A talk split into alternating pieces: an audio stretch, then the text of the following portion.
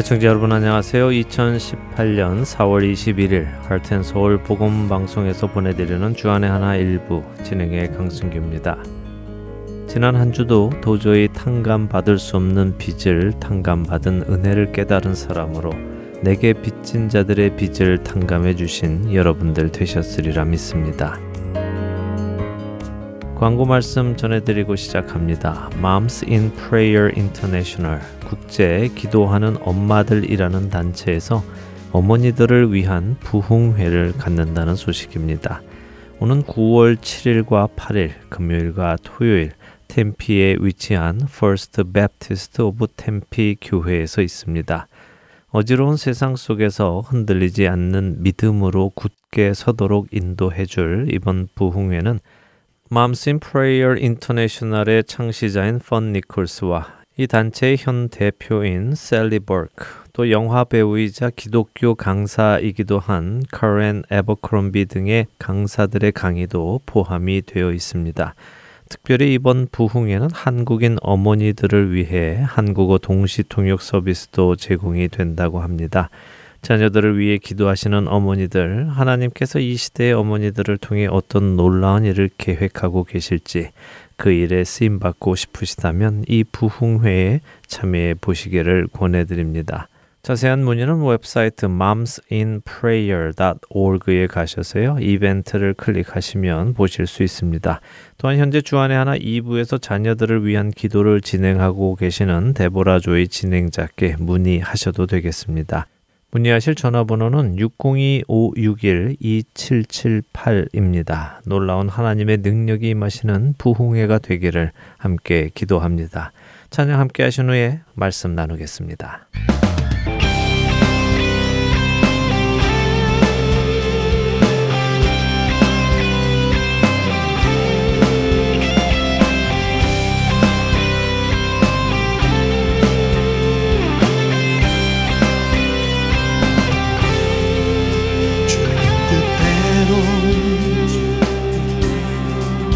살기로 했네. 주님 뜻대로 살기로 했네.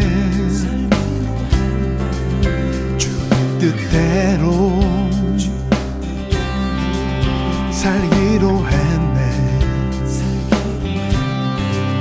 뒤돌아서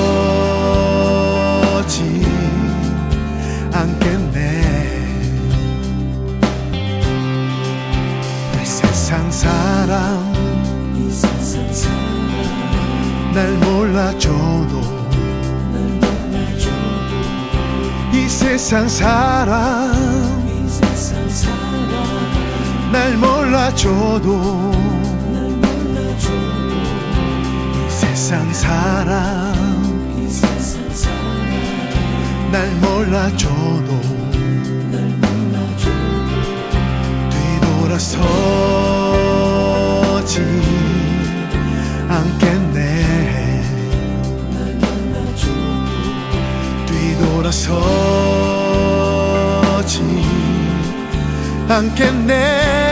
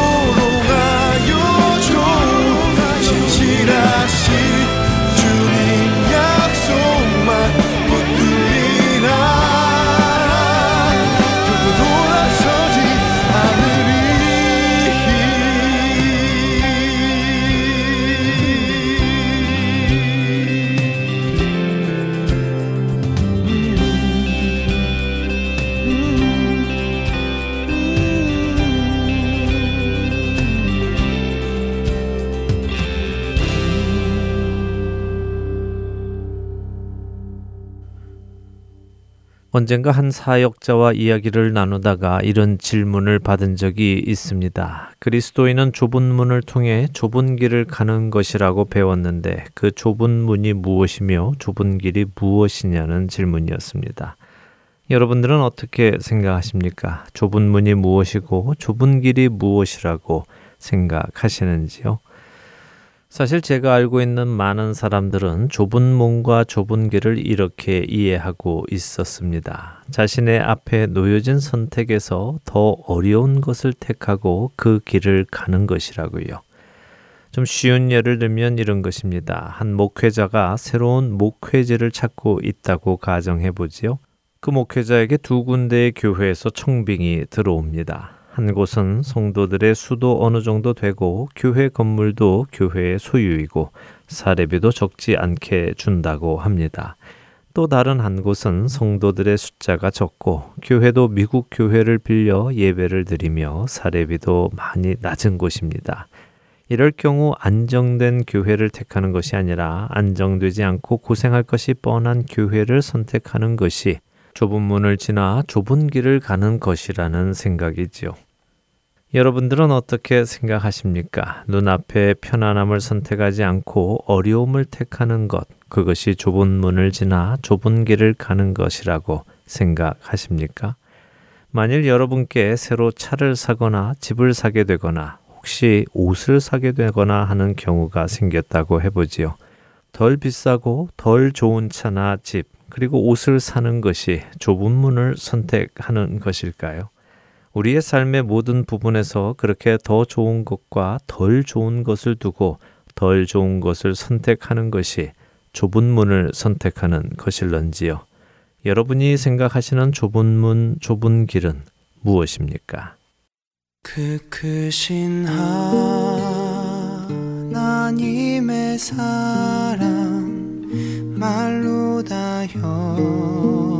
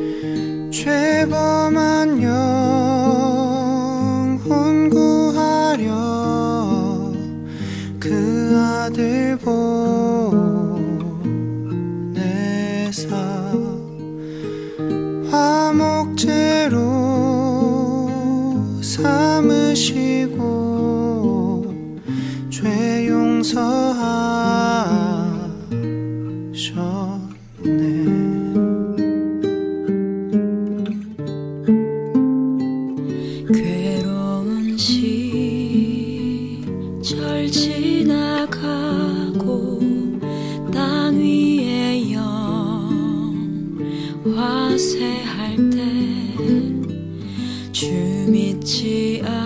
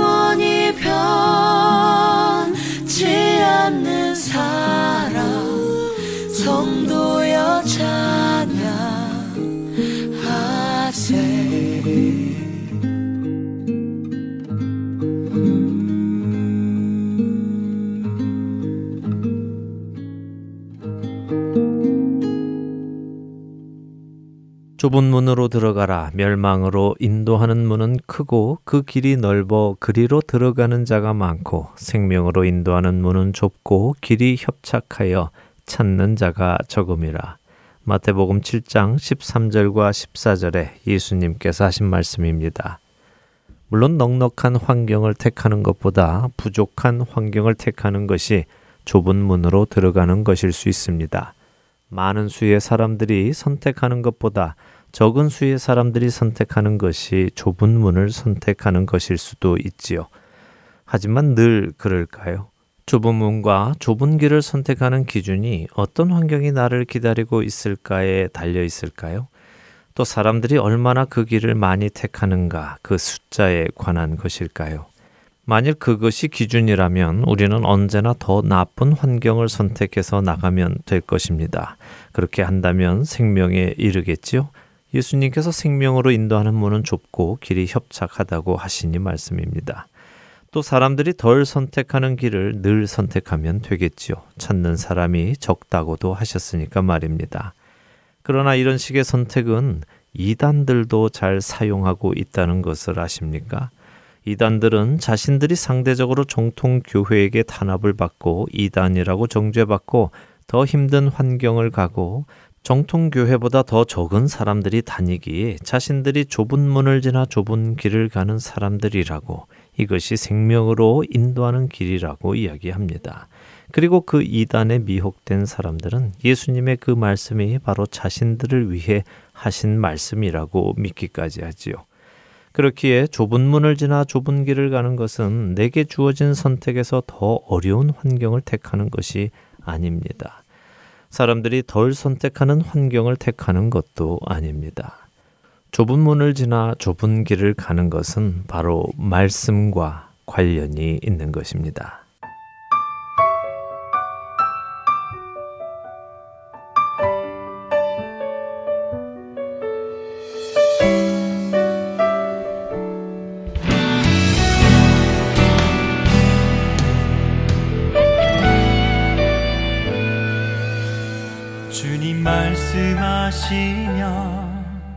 내가 나가리다.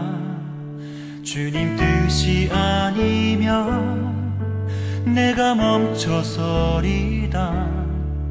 나의 가고 서는 것 주님 뜻에 있으니 오 주님 나를 이끄소서 말씀하시면 내가 나가리다. 주님 뜻이 아니면 내가 멈춰서리다. 나의 가고 서는 것 주님 뜻에 있으니 오 주님 나를 뜻하신 그곳에 나이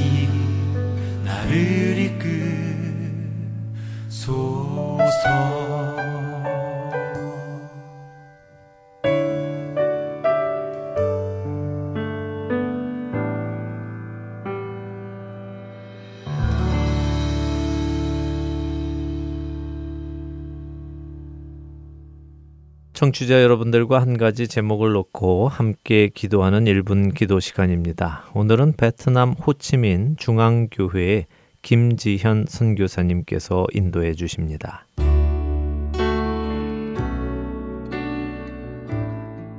안녕하세요. 베트남 호치민 중앙교를 섬기는 김지현 선교사입니다. 오늘은 베트남에서 사역하고 계신 분들과 하나님의 복음 전파를 위해 기도하는 시간을 갖겠습니다. 베트남은 현재 많은 기업들이 진출하고 있고 놀라운 경제적 발전을 이루고 있습니다.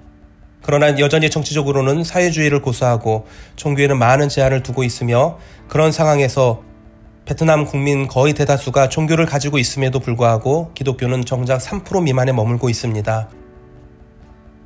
전쟁 이후 많은 어려운 상황들이 있었지만 현지 목회자들과 성도들은 믿음으로 교회를 지켜내며 지금 베트남 기독교의 부흥을 맞이하고 있습니다. 그래서 성도들이 점점 증가하고 있고 교회는 더욱 세워지고 있지만 현지 교회 독자적으로는 교회를 세울 수 없는 상태입니다.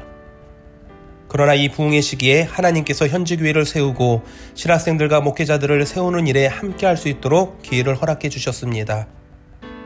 이 일은 은밀하게 감당해야 하는 일이며 현지 교단과 현지 교회와 건강한 동역 관계 가운데에서 이루어져야 하는 일입니다. 베트남의 현지 사역자들이 하나님이 허락하신 양적, 질적 부흥의 기회를 잘 붙잡고 진리의 말씀으로 교회를 잘 세워나가도록 그리고 이 일에 동참하는 저희와 저희 교회가 하나님의 지혜로 잘 감당할 수 있도록 기도 부탁드립니다. 또한 당장 지금 필요한 것뿐만 아니라 미래를 보면서 이 베트남 땅에 예수 그리스도의 생명과 하나님 나라 문화가 세워지는 일을 준비하고 시작해야 합니다. 이 일에 동참하는 이들이 더하여질 수 있도록 함께 기도해 주시면 감사하겠습니다. 함께 기도하겠습니다.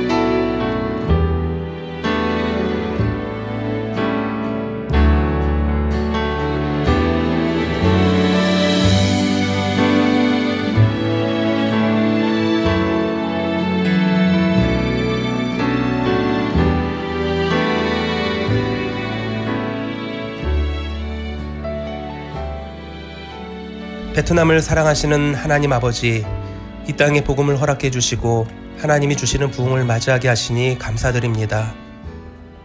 허락하신 이 때를 붙잡을 줄 아는 지혜의 사람들 되게 하시고 하나님의 역사에 동참할 수 있는 저희들 되게 하여 주옵소서.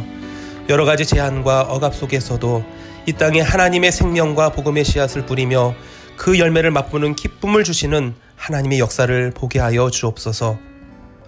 그 일을 위해 세우신 현지 목회자들과 교회들이 주님의 진리의 말씀으로 바르게 세워질 수 있게 하여 주옵소서. 경제적 발전으로 인해 공허해지는 이 땅의 영혼들에게 예수 그리스도의 생명과 하나님 나라 문화와 가치가 충만히 채워지는 일을 준비할 수 있는 지혜를 우리에게 주옵소서. 이 일에 함께하는 한인교회와 목회자들과 선교사님들을 위해 기도합니다.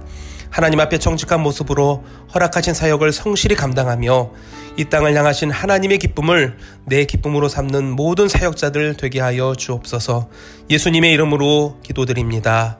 아멘.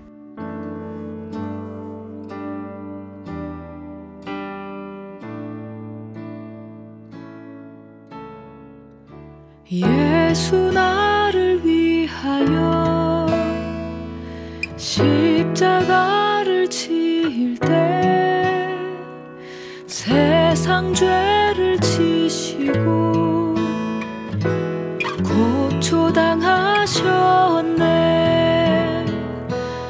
예수 나를 위하여 십자가를 지을 때 세상 죄를 지시고 고초당하셨네. 예수 예수 나의 죄를 위하여 보배 피 흘리니 죄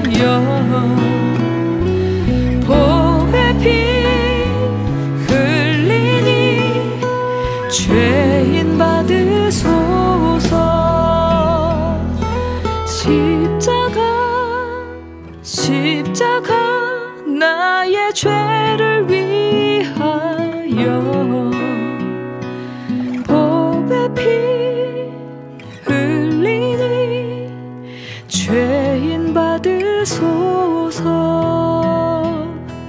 죄인 받으소서. 죄인 받으소서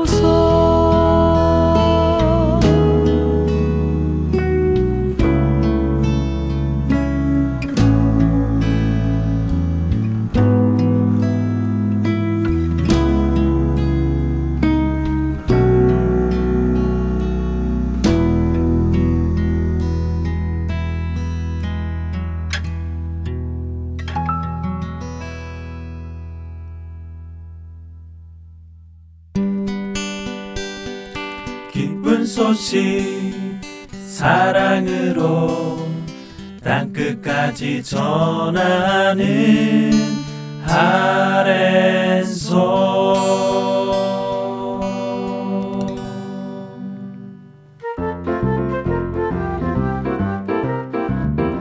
Hello, my name is Kaylee Knott and I am in second grade. I am going to read Mark chapter. Hello, my name is Joshua Moon and I am in fifth grade, and today we're going to be reading Mark chapter 7. 자녀들과 함께 성경을 읽는 Let's Read the Bible은 자녀들이 직접 참여하는 프로그램입니다. 거리에 상관없이 스마트폰만 있으면 어디서든 녹음하여 참여할 수 있는 Let's Read the Bible. 여러분의 자녀들과 손자, 손녀들도 참여해 보라고 하세요. 자세한 문의 사항은 복음방송 사무실 전화번호 602-866-8999로 해주시면 안내해 드리겠습니다. 자녀분들의 많은 참여 기다립니다.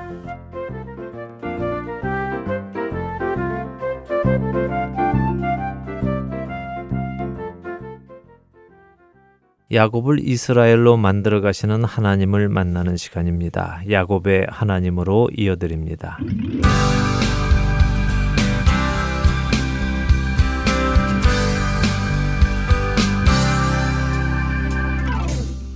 네, 청자 여러분 안녕하세요. 야곱의 하나님 진행의 민경은입니다. 네, 여러분 안녕하세요. 강승규입니다. 지난 시간 창세기 25장이 아브라함에게서 이삭으로 포커스가 옮겨지는가 싶더니 바로 야곱과 에서의 이야기가 나왔어요. 네. 벌써 장자권을 내게 팔라는 야곱의 모습도 나왔는데요. 그렇습니다. 언뜻 보면 아브라함에게서 바로 야곱으로 넘어가는 듯한 느낌도 있다고 말씀드렸죠. 하지만 그렇지는 않다는 말씀드렸습니다. 네.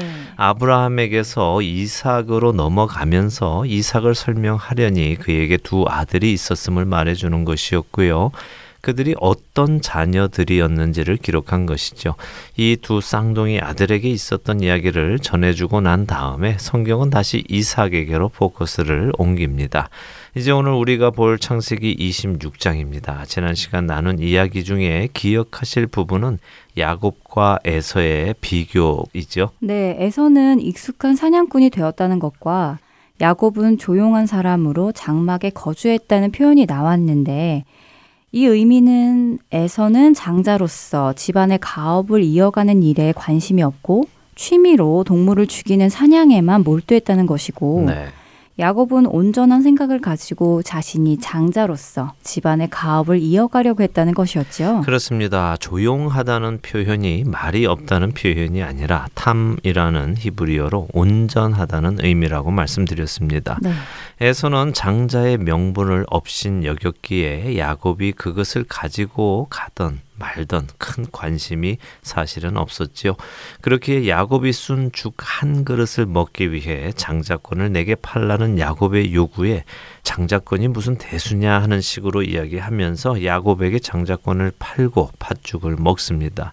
이것이 25장까지의 내용입니다. 자, 26장을 오늘 보도록 하겠습니다. 1절에서 5절을 한 절씩 읽어 보겠습니다. 네. 아브라함 때에 첫 흉년이 들었더니 그 땅에 또 흉년이 들매 이삭이 그랄로 가서 블레셋 왕 아비멜렉에게 이르렀더니 여호와께서 이삭에게 나타나 이르시되 애굽으로 내려가지 말고 내가 네게 지시하는 땅에 거주하라. 이 땅에 거류하면 내가 너와 함께 있어 내게 복을 주고 내가 이 모든 땅을 너와 내 자손에게 주리라. 내가 내 아버지 아브라함에게 맹세한 것을 이루어 내 자손을 하늘의 별과 같이 번성하게 하며 이 모든 땅을 내 자손에게 주리니 내 자손으로 말미암아 천하 만민이 복을 받으리라. 이는 아브라함이 내 말을 순종하고 내 명령과 내 계명과 내 율례와 내 법도를 지켰음이라 하시니라. 네. 네, 아브라함의 때에 첫 흉년이 들더니 이삭의 때에도 흉년이 드는 것으로 이야기가 시작되는군요. 그렇습니다. 아브라함 때에도 흉년이 들더니 그 아들 이삭의 때에도 흉년이 드네요. 이 흉년이 드는 것 가만히 생각해 보면요. 세상의 관점으로 보면 흉년이 드는 것은 안 좋은 일이죠. 네. 먹고 살기가 힘들어진 거니까요. 그러나 또 성경에서 보면 특히 창세기의 경우 아브라함, 오늘 또 이삭, 또 후에 야곱의 때에도 흉년은 듭니다. 기근이 오지요. 그러나 이 흉년들이 결국에는 어떤 결과를 가지고 오는가 하면요. 모두에게 하나님을 경험하게 하는 기회로 작용했다는 것입니다. 또 우리가 잘 아는 룻기 역시 흉년이 들어서 엘리멜렉의 가족이 베들레헴을 떠나는 이야기로 시작이 되지만 결국 하나님을 경험하고 그 하나님께서 다윗 왕을 보내주시는 은혜가 나오지요. 그러니까 우리 신앙에서 흉년을 만난다는 것, 다시 말해 기근을 만난다는 것을 두려워하지 말고 오히려 이 기회에 하나님을 경험할 수 있겠구나 하는 기대를 하면서 또 주님 만날 것을 사모하는 것이 바람직한 일일 것입니다. 어, 흉년이 꼭 나쁜 것은 아니다. 결국 우리에게 고난이 꼭 나쁜 것은 아니다라고 생각해도 된다는 말씀이겠군요. 네. 그런 시간을 통해 하나님을 더욱 경험하게 되니 말입니다. 맞습니다. 어려움 속에서 우리의 믿음은 더욱 굳건해지니까요. 네. 야고보서 1장 2절은 내 형제들아 너희가 여러 가지 시험을 당하거든 온전히 기쁘게 여기라고 하십니다. 왜냐하면 이런 시험이 결국 우리를 온전하고 구비하여 조금도 부족함이 없게 할 것이기에 그렇다고 하시지요. 그러니 인생의 흉년 만나기를 두려워 마시기 바랍니다. 솔직히 우리의 삶을 돌아보면요. 어려울 때 주님을 만난 것이 대부분이지요. 그 당시에는 힘들었지만 결국 값진 주님을 알게 되었으니 충분히 힘든 가치가 있다고 믿습니다. 자, 흉년이 들자 이삭은 그랄로 갔다고 합니다. 블레셋의 왕 아비멜렉에게 이르렀다고 하시는데요. 그랄 왕 아비멜렉 들어보셨죠? 네, 들어보았습니다. 예전에 이삭의 아버지 아브라함이 소돔과 고모라의 멸망을 본 후에 옮겨갔던 곳의 왕이었지요. 그렇습니다. 지중해 가까운 쪽에 있던 성읍입니다. 이 그랄의 왕은 아비멜렉이었습니다. 그때 아브라함의 아내 사라가 아비멜렉에게 데려감을 당했지요. 예, 그 부분에 대한 설명은 아브라함의 하나님 시간에 해 드렸습니다. 사라가 당시에 예뻐서라기보다는 많은 수의 아브라함의 식구들이 이 성읍에 들어와서 사니까 그랄 왕 아비멜렉의 입장에서는 정략 결혼을 통해서 화친을 맺을 수밖에 없었지요. 그런데 오늘 등장하는 이 아비멜렉이요. 아브라함과 화평을 맺었던 그 아비멜렉이냐? 그렇지는 않다는 것을 말씀드리려는 것인데요. 왜냐하면 아비멜렉은 이름이 아니라 그랄 왕을 칭하는 칭호였습니다. 애굽의 왕을 바로라고 부르듯이 그랄 왕은 아비멜렉이라고 불렀지요. 아비라는 히브리어는 우리가 잘 알듯이 아버지라는 뜻이고요. 멜레크는 왕이라는 뜻입니다. 그러니까 아비멜렉은 아버지가 왕이다 하는 뜻으로 아버지가 왕이니까 내가 왕이다 하는 의미가 담겨 있겠죠. 왕은 대부분 세습으로 이루어지니까 그랬겠네요. 아버지가 왕이면 아들인 내가 왕이 되었겠군요. 그러면 이 그랄 왕 아비멜렉 집안하고 아브라함 집안하고도 인연이 꽤 있는 것 같은데요. 네. 아브라함하고 아버지 그랄 왕이 만나서 화평을 맺었고 네. 아마도 그 후손인 아비멜렉과 아브라함의 후손인 이삭이 또 이렇게 만나게 되는 것을 보면요. 네, 아주 좋은 지적인데요. 2년만 있는 것이 아니라 그 두 세대에게 일어나는 일이 거의 동일하죠. 어, 우리가 조금 뒤에 어, 읽어보면 알게 되는데요. 자, 어찌되었든 무슨 이유인지는 정확히 모르겠지만 기근이 오자 이삭은 그랄로 옮겨갔습니다. 그리고 그의 마음 속에는 애굽으로 내려갈 준비를 했던 것 같습니다. 그러니까 하나님께서 그에게 애굽으로 가지 말라라고 하셨겠죠. 어, 그랬겠네요. 이삭의 마음에 애굽으로 갈 마음이 있었으니까 하나님께서 그렇게 막으셨겠네요. 네, 하나님께서는 이삭에게 애굽으로 가지 말고 내가 네게 지시하는 땅에 거주하라고 하십니다. 이런 부분도 우리가 주의 깊게 생각해 볼 필요가 있는데요. 아브라함과 이삭 그리고 또 훗날의 야곱 이들과 기근 그리고 애굽은요 한 번씩 인연이 있습니다. 아브라함은 스스로 애굽에 내려갔지요. 하나님이 막지 않으셨습니다. 또 이삭은 지금 가려고 했는데 하나님께서 막으셨습니다. 훗날 야곱 때 또 자세히 다루겠지만 야곱은 가고 싶은 마음은 있었는데 가기를 두려워했습니다. 그런 그를 하나님께서는 또 가라고 하시지요. 3대를 거쳐서 기근이 왔을 때 그들 모두는 애굽에 가려는 생각이 있었지만 각자를 향한 하나님의 뜻은 달랐다는 것입니다. 그런데 그 이유는 무엇이냐? 왜 하나님은 그렇게 각자에게 다르게 말씀을 하셨는가 하면은 그것은 첫째 일을 통해서 그들이 하나님을 더 알게 되고 경험하게 되는 것이고요. 둘째는 하나님의 뜻이 이루어지기 위함이라는 것입니다. 아브라함은 아브라함대로 애굽으로 내려가서 겪을 그 힘든 일을 통해 하나님을 경험하는 것이 목적이었고요. 이삭은 거기까지 가지 않아도 여기서 충분히 하나님을 경험하는 것입니다. 또 야곱은 내려가야만 하나님의 뜻을 더 깊이 경험하게 되는 것이라는 말씀입니다. 그렇게 우리의 삶 속에서도 우리를 인도하시는 하나님의 뜻을 그때그때 민감하게 깨닫고 반응해야 한다는 말씀을 드리려는 것입니다. 아, 누군가 그런 경험을 했다니까 나도 그런 경험을 해야 한다는 것은 그럴 수도 있고 아닐 수도 있다는 말씀이죠. 그러니 너무 남의 경험에 의존하지 마시라는 말씀을 드리고 싶습니다. 네, 우리 각자에게 꼭 맞는 방법으로 우리를 빚어가시는 그 하나님을 경험하라는 말씀이군요. 네, 그렇습니다. 자, 이렇게 이삭에게 나타나신 하나님께서 그로 애굽에 가지 말 이유를 설명해 주시죠. 내가 너와 함께 있을 것이다. 내게 복을 줄 것이다. 이 모든 땅을 너와 내 자손에게 줄 것이다. 네 아버지 아브라함에게 내가 맹세한 것을 다시 말해 내가 약속한 것을 다 이룰 것이다. 네 자손을 하늘의 별과 같이 번성하게 할 것이다. 네 자손으로 말미암아 천하 만민이 복을 받을 것이다 라고 설명을 해 주십니다. 이 약속은 하나님께서 창세기 12장과 22장에서 아브라함에게 해 주셨던 약속들입니다. 그 약속들을 이제는 그 약속의 아들인 이삭에게도 주시는 것이죠. 하나님의 뜻을 이들을 통해 이루시겠다는 하나님의 의지의 표현을 다시 한번 확인해 주시는 것입니다. 자, 이제 6절에서 11절을 한 절씩 또 보겠습니다. 이삭이 그랄에 거주하였더니 그곳 사람들이 그의 아내에 대하여 물음에 그가 말하기를 그는 내 누이라 하였으니 리브가는 보기에 아리따움으로 그곳 백성이 리브가로 말미암아 자기를 죽일까 하여 그는 내 아내라 하기를 두려워함이었더라. 이삭이 거기 오래 거주하였더니 이삭이 그 아내 리브가를 껴안은 것을 블레셋 왕 아비멜렉이 창으로 내다본지라. 이에 아비멜렉이 이삭을 불러 이르되 그가 분명히 네 아내건을 어찌 네 누이라 하였느냐. 이삭이 그에게 대답하되 내 생각에 그로 말미암아 내가 죽게 될까 두려워하였음이로라. 아비멜렉이 이르되 내가 어찌 우리에게 이렇게 행하였느냐. 백성 중 하나가 내 아내와 동침할 뻔하였도다.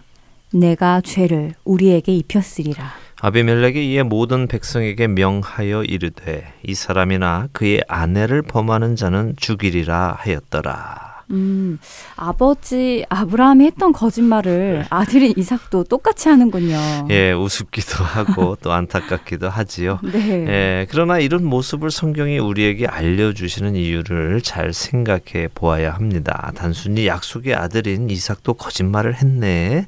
별 볼 일 없군. 뭐 혹은 또 어떤 분들은 이런 말씀도 하십니다. 죄는 대물림 된다. 또 이런 식으로 어, 말씀하시기도 하시는데요. 지금은 그런 식으로 볼 것이 아니라요. 지금 이삭의 상황을 생각하며 이삭의 심리 상태를 생각해 보기를 바랍니다.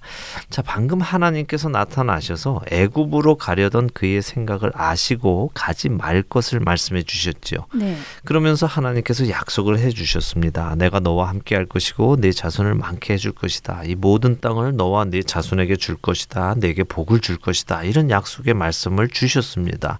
그래서 그 말씀을 듣고 이삭이 애굽에 가지 않고 그랄에 거주했습니다. 아브라함 때도 마찬가지였습니다. 하나님께서 내가 너와 함께 한다는 약속의 말씀을 주셨는데도 그런 아내로 인해 자신의 목숨이 위태로울 것을 걱정했죠. 이삭도 마찬가지인 것입니다. 하나님으로부터 금방 약속의 말씀을 듣고도 그 말씀을 믿어서 애굽으로 가지 않으면서도 막상 그랄에서 사람들이 자기 아내 리브가를 보면서 야, 그 대단한 미인이신데 누구신가? 혹시 아내신가? 이렇게 물으니까 걱정이 앞선 거죠. 하나님의 약속은 생각나지 않고 바로 내 앞에 닥친 두려움. 혹시라도 이 사람들이 아름다운 리브가를 얻기 위해서 나를 죽이지는 않을까 염려가 된 것이죠. 어, 그렇다면 약속의 아들인 이삭도 하나님의 말씀을 듣고 순종은 했지만 아직 그의 마음 안에 하나님의 말씀에 대한 확실한 믿음은 없었다고 이해할 수 있다는 말씀인가요? 네, 그렇죠. 사실 이삭의 이런 모습은요, 우리 모두의 모습이기도 합니다. 아브라함의 모습도 마찬가지고요. 우리도 성경을 통해서 하나님께서 그 백성을 지키실 것을 읽고 듣고 믿고 있습니다. 또 하나님께서 그 아들을 주실 만큼 우리를 사랑하시는 것도 믿고 있지요. 물 가운데를 또 불 가운데를 지나도 나를 해치지 못할 것을 우리는 이사야 서를 통해서 알고 있지만 막상 우리의 삶 속에 어려움이 닥치면 두렵습니다. 덜덜 떨리고 어떻게 과연 이 문제를 해결할까? 하나님을 믿고 평안을 얻기보다는 내 스스로 문제를 해결하려고 합니다. 거짓말을 해서라도 말입니다. 음, 그렇게 말씀하시니까 이삭에게 뭐라 할 말이 없네요. 결국 이삭의 모습이 제 자신의 모습이라는 것이 느껴집니다. 그렇습니다. 그의 믿음 없음을 탓할 것이 아니죠. 오히려 우리가 보아야 할 것은 아브라함 때도 마찬가지로 이렇게 믿음이 아직 연약하여 거짓말로 자기 생명을 보존하려 하는 이들을 하나님께서 어떻게 믿음이 강건해지도록 만들어 가시는가 하는 것입니다. 이를 통해 우리의 믿음도 강건해져 갈 것이고요. 어, 믿음은 말씀을 통해 생깁니다. 하지만 경험을 통해 굳게 서갑니다. 아브라함도 믿고 의로 여기심을 받았지만 30년이 넘는 시간을 믿음의 훈련을 받으며 믿음이 서갔고요. 그로 인해 이삭을 번제로 드릴 수 있는 믿음에까지 가게 된 것입니다. 네. 이삭의 믿음도 오늘 하나님께서 만지시기로 지금 하신 것입니다. 그의 믿음을 세우시기로 한 것이죠. 지난 시간에도 나누었지만 우리가 너무 조급해하지 말고 우리 앞에 모든 일을 펼쳐놓고 인도하시는 그 하나님의 손길을 따라간다면 하루하루 변화하여 결국 믿음의 자녀로 굳게 서는 날이 올 것이라는 마음이 생깁니다. 기대가 되네요. 네, 그런 기대를 가지고 하루하루를 살아가면 좋겠습니다. 네. 어, 자, 이삭이 이렇게 아내를 누이라고 거짓말을 하고 그 아래 살았습니다. 성경은 그가 거기 오래 거주했다고 하십니다. 그런데 거짓말이라는 것이요, 하루 이틀은 가능하지만요, 이렇게 오래 살게 되면 아내를 누이라고 속이는 것은 한계가 있지요. 어느 날 이삭이 그 아내 리브 리브가를 껴안는 것을 아비멜렉이 창을 통해 본 것입니다. 어, 누이라고 했는데 껴안는 것이 누이를 껴안는 것과는 조금 달랐겠지요. 음. 그래서 아비멜렉이 이삭을 불러서 책망을 합니다. 내가 보니 누이가 아니고 분명히 아내인데 어찌하여 누이라고 속였느냐 하고 책망을 하는 것이죠. 그러자 이삭이 솔직히 자기 심정을 해명을 합니다. 사실 내 생각에 내 아내가 예뻐서 그로 인해 내가 죽게 될까 두려워서 거짓말을 했다는 것입니다. 그 구절에서 이삭이 내 생각에라고 표현하는 것이 눈에 띄네요. 네, 그렇죠. 아주 좋은 지적이십니다. 이삭의 말이 내 생각에 이런 일이 일어날까봐 내가 이런 방법을 사용해 보았다 하는 것이죠.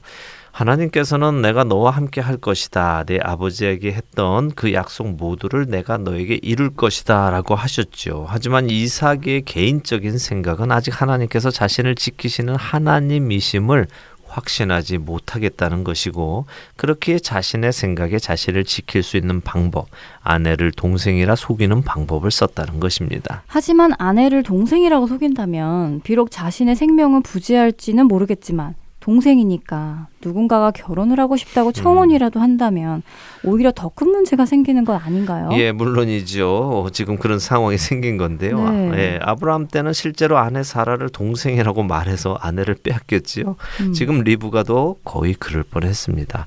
이 이야기를 아비멜렉이 하고 있는 것입니다. 지금 이것은 우리의 머릿속에서 나오는 해결책은 근본 해결책이 될 수 없다는 것이고 당장 눈앞의 일만 넘어갈 뿐이지 그 뒷일을 감당할 수는 없다는 사실을 알려주는 것입니다. 네. 근본 해결은 하나님 안에서 나오지요. 자, 아비멜렉이 그를 책망합니다. 너 큰일 날 뻔했다. 네가 동생이라고 해서 내 백성 중에 하나가 처녀라고 생각을 하고 리브가를 아내로 맞을 수 있었지 않았겠느냐. 그렇게 되면 너의 거짓말로 인해 우리가 죄를 질 뻔하게 된 거야. 너 정말 큰 잘못이다. 라면서 책망을 하는 것입니다. 아비멜렉이 나름대로 도덕성이 있는 것일까요? 어, 남편이 있는 아내 를 데리고 가는 죄를 지을 뻔했다고 말하는 것 같이 들리네요. 네, 성경을 그대로 읽으면 그렇게 들리죠. 마치 아비멜렉이 굉장히 경건한 사람인데 또 이 지역 그랄 사람들이 경건한 사람이어서 남의 아내는 데리고 가지 않는 사람들이었는데 음. 큰 죄를 지을 뻔했다고 이야기하는 것 같지요. 네. 하지만 그랄 사람들이 정말 그렇게 도덕적이었을까요? 이들은 1절에서도 표현이 되었지만 블레셋 사람들입니다. 이들이 정말 일부 일처제를 지키면서 거룩하게 살았을까요? 그렇지 않습니다. 이들도 다 소돔과 고모라 지역의 같은 부류의 사람들이었습니다. 가나안의 악한 사람들 중 하나였지요. 그렇다면 왜 아비멜렉이 이런 말을 하며 이삭을 책망을 했을까요? 아비멜렉의 다음 말에서 우리는 그것을 유추할 수 있는데요. 아비멜렉은 백성에게 공포를 합니다. 이 사람이나 그의 아내를 범하는 자는 죽이리라. 오, 이삭이나 이삭의 아내를 건드리면 아비멜렉이 직접 죽이겠다라는 것이군요. 네. 음, 정말 흔하지 않은 명령을 내리네요. 그 나라에 뭐 특별히 큰 공로를 세운 사람도 아니고 도움을 준 사람도 아닌데 이런 이삭을 건드리면 죽이겠다고 하니 말입니다. 예, 그렇습니다. 흔하지 않은 명령이 맞습니다. 민경은 아나운서가 말씀하신 대로 이삭이 그 나라에 어떤 큰 공을 세운 사람이라면 아비멜렉이 왕으로서 이 이삭의 집안을 특별히 잘 대해드리도록 해라. 해를 끼치는 사람은 내가 친히 벌하겠다. 뭐 이런 식으로 말을 한다고 하면은 이해가 되지요. 어, 훗날에 요셉이 애굽의 총리가 될 때 바로 왕이 이와 비슷한 명령을 애굽에 내립니다. 요셉은 애굽을 살리는 아주 중요한 역할을 했으니 말입니다. 그런데 지금 이삭은 전혀 그렇지 않고요. 그냥 부엘라 헤로이라는 지역에 살다가 기근이 와서 지금 그랄로 와서 사는 것인데 아비멜렉이 이렇게 백성에게 공포한다는 것이 흔하지 않은 일이 맞습니다. 그렇다면 왜 그랬을까를 우리는 또 생각해 봐야죠. 자, 우리가 과거를 되돌려 생각해 보아야 합니다. 아브라함 때 같은 일이 일어났었죠. 아브라함의 아내 사라를 아비멜렉이 아내로 맞았습니다. 그래서 어떤 일이 일어났습니까? 아비멜렉 집안에 저주가 임했습니다. 아비멜렉 집안의 모든 태를 하나님이 닫으셨다고 성경은 말씀하시죠. 네. 또한 아비멜렉에게 하나님께서 꿈에 나타나셔서 사라를 돌려보내지 않으면 너는 물론 네게 속한 모든 사람이 반드시 죽을 것이다라고 하셨습니다. 그래서 그때 아비멜렉이 사라를 돌려보내 주고 아브라함이 그 집안을 위해 기도를 해주자 저주가 풀리고 복이 임하지요. 하나님의 약속, 너를 저주하는 자를 내가 저주하고 너를 축복하는 자를 내가 축복하겠다 하는 하나님의 약속이 이루어집니다. 아비멜렉 집안에 출산이 일어나게 된 것이죠. 오늘 이삭을 만나는 이 아비멜렉이 당시에 이미 태어나 있었는지 아니면 아브라함의 축복을 받은 후에 태어났는지 정확히 알 수는 없지만 적어도 자기 선대의 아비멜렉 그러니까 아브라함을 만난 이 아비멜렉 왕으로부터 이 아브라함 집안을 건드려서는 안 된다. 건드리면 우리 민족 모두가 죽는다 하는 이야기는 어려서부터 교육을 받았을 것입니다. 창세기 21장에서 아비멜렉은 군대 장관을 대동하고 와서 아브라함과 화친을 맺지요. 그때 그는 이런 이야기를 합니다. 너는 나와 내 아들과 내 손자에게 거짓되이 행하지 아니하기를 하나님을 가리켜 맹세하라고요. 아비멜렉은 너무 겁이 난 것이어서 내 자손에게라도 절대 오늘 같은 거짓말 하지 말라. 아내를 동생이라 해서 우리 집안에 저주가 임하게 하지 말라고 말한 것입니다. 그런데 그 일이 지금 그 아비멜렉의 아들일지 손자일지 정확치는 않지만 아들일 확률이 많겠지요. 어찌되었든 그에게 일어났다는 것입니다. 그러니 지금 이삭을 만난 이 아비멜렉이 큰일 나겠다 싶어서 자기 집에 저주가 임할까봐 백성에게 선포하는 것입니다. 어느 놈이든 이삭의 집안 건드리면 내가 죽일 것이다. 라고 경고하는 것이죠. 어, 그런 배경에서 아비멜렉이 그렇게 흔하지 않은 명령을 온 백성에게 선포를 한 것이군요. 네. 어, 정말 놀랬겠네요, 아비멜렉이.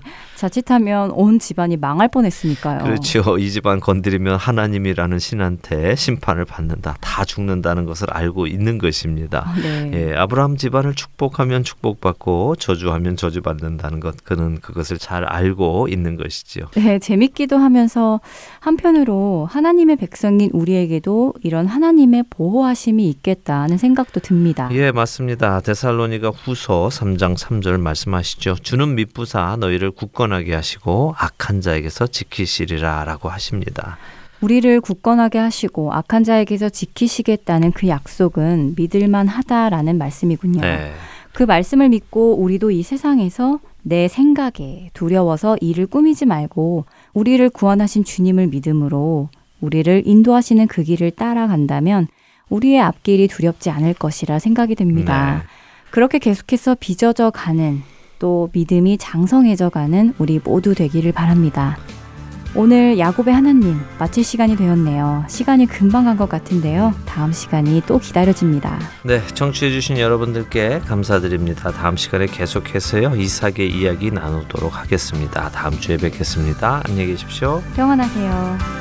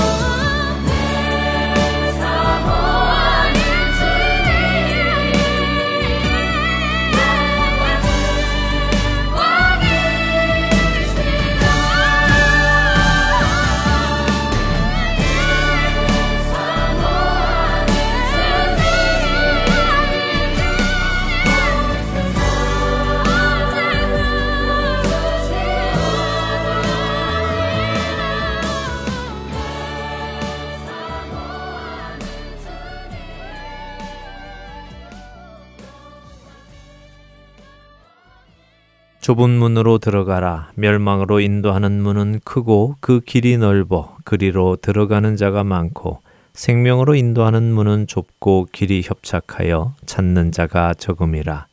거짓 선지자들을 삼가라. 양의 옷을 입고 너희에게 나아오나 속에는 노략질하는 일이라. 그들의 열매로 그들을 알지니 가시나무에서 포도를 또는 엉겅퀴에서 무화과를 따겠느냐. 이와 같이 좋은 나무마다 아름다운 열매를 맺고 못된 나무가 나쁜 열매를 맺나니 좋은 나무가 나쁜 열매를 맺을 수 없고 못된 나무가 아름다운 열매를 맺을 수 없느니라. 아름다운 열매를 맺지 아니하는 나무마다 찍혀 불에 던져지느니라. 이러므로 그들의 열매로 그들을 알리라. 나더러 주여 주여 하는 자마다 다 천국에 들어갈 것이 아니요 다만 하늘에 계신 내 아버지의 뜻대로 행하는 자라야 들어가리라. 그날에 많은 사람이 나더러 이르되 주여 주여 우리가 주의 이름으로 선지자 노릇하며 주의 이름으로 귀신을 쫓아내며 주의 이름으로 많은 권능을 행하지 아니하였나이까 하리니 그때 내가 그들에게 밝히 말하되 내가 너희를 도무지 알지 못하니 불법을 행하는 자들아 내게서 떠나가라 하리라. 마태복음 7장 13절에서 23절까지의 말씀입니다. 예수님의 이 말씀을 가만히 듣고 나면 좁은 문이 무엇이고 좁은 길이 무엇인지 감이 잡히기 시작합니다. 그것은 바로 하나님의 말씀에 대한 나의 반응입니다. 다시 말씀드리면 하나님의 말씀에 내가 순종하느냐 하지 않느냐 하는 것입니다. 내 안에 선한 것이 거하지 않는 죄인으로서 하나님의 말씀에 순종하며 살려는 결단은 좁은 문을 통해 들어가기로 결단하는 것입니다. 쉬운 길을 가는 것이 아니죠. 매일같이 불쑥불쑥 튀어나오는 나의 죄성을 죽이며 하나님의 말씀을 따라 살기 위해 자신을 부인하고 자기 십자가를 지고 날마다 걷는 것은 좁은 길을 가는 것입니다. 그러나 거짓 선지자들은 그렇게 살지 않아도 된다고 가르칩니다. 어차피 우리 모두는 죄인이니 그냥 그렇게 살아가라고 합니다. 예수님을 믿기만 하면 구원을 받는다며 사람들의 마음을 편안하게 해주는 말을 해주고 헛된 구원의 확신을 넣어줍니다. 그러나 그런 그들의 삶에는 거룩한 열매가 아니라 거짓의 열매, 죄의 열매들이 맺힙니다. 결국 마지막 날 거짓 선지자들의 말을 따라 신앙 생활을 했던 사람들은 천국 문 앞에서 주님으로부터 내가 너희를 도무지 알지 못하니 불법을 행하는 자들아 내게서 떠나가라 라는 말씀을 듣게 될 것입니다. 예수님의 말씀의 불법이란 곧 죄를 의미합니다. 하나님의 말씀의 거역함을 의미하지요. 하나님의 뜻에 합당하지 않게 살아온 것을 의미합니다.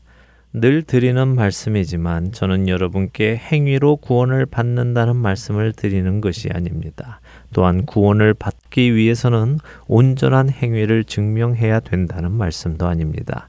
제가 드리는 말씀은 죄인인 우리가 죄인인 것을 깨닫고 죄의 노예인 것을 인정하고 나의 죄를 대신하여 죽음으로 그 값을 치르신 예수님의 은혜를 깨달아 이제는 나의 육신의 정욕이 아니라 예수님의 말씀을 따라 살기 위해 성령님께 도움을 구하며 내 몸을 쳐서 복종하도록 훈련의 삶을 살아가는 것이 그리스도인의 삶이라는 것을 말씀드리는 것입니다.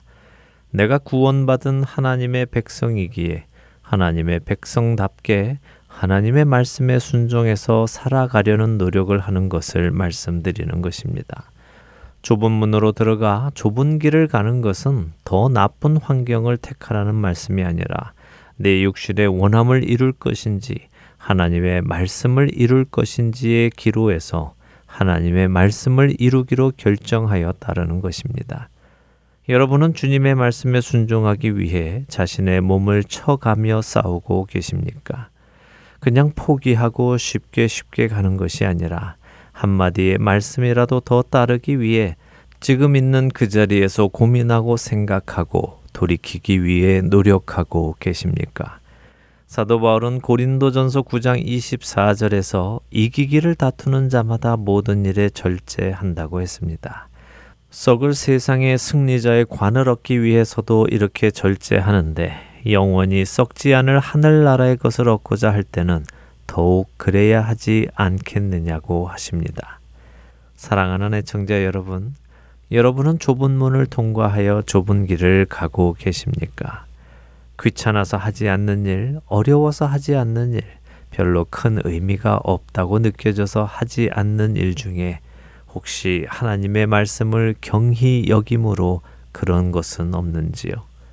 좁은 문을 통과하여 좁은 길을 가시기 바랍니다.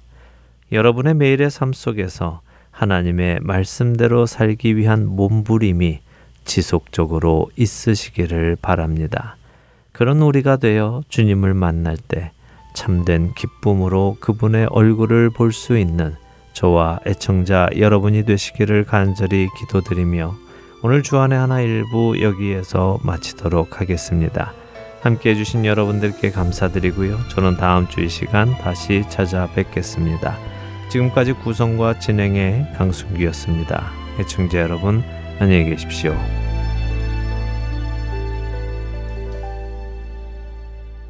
주님이 홀로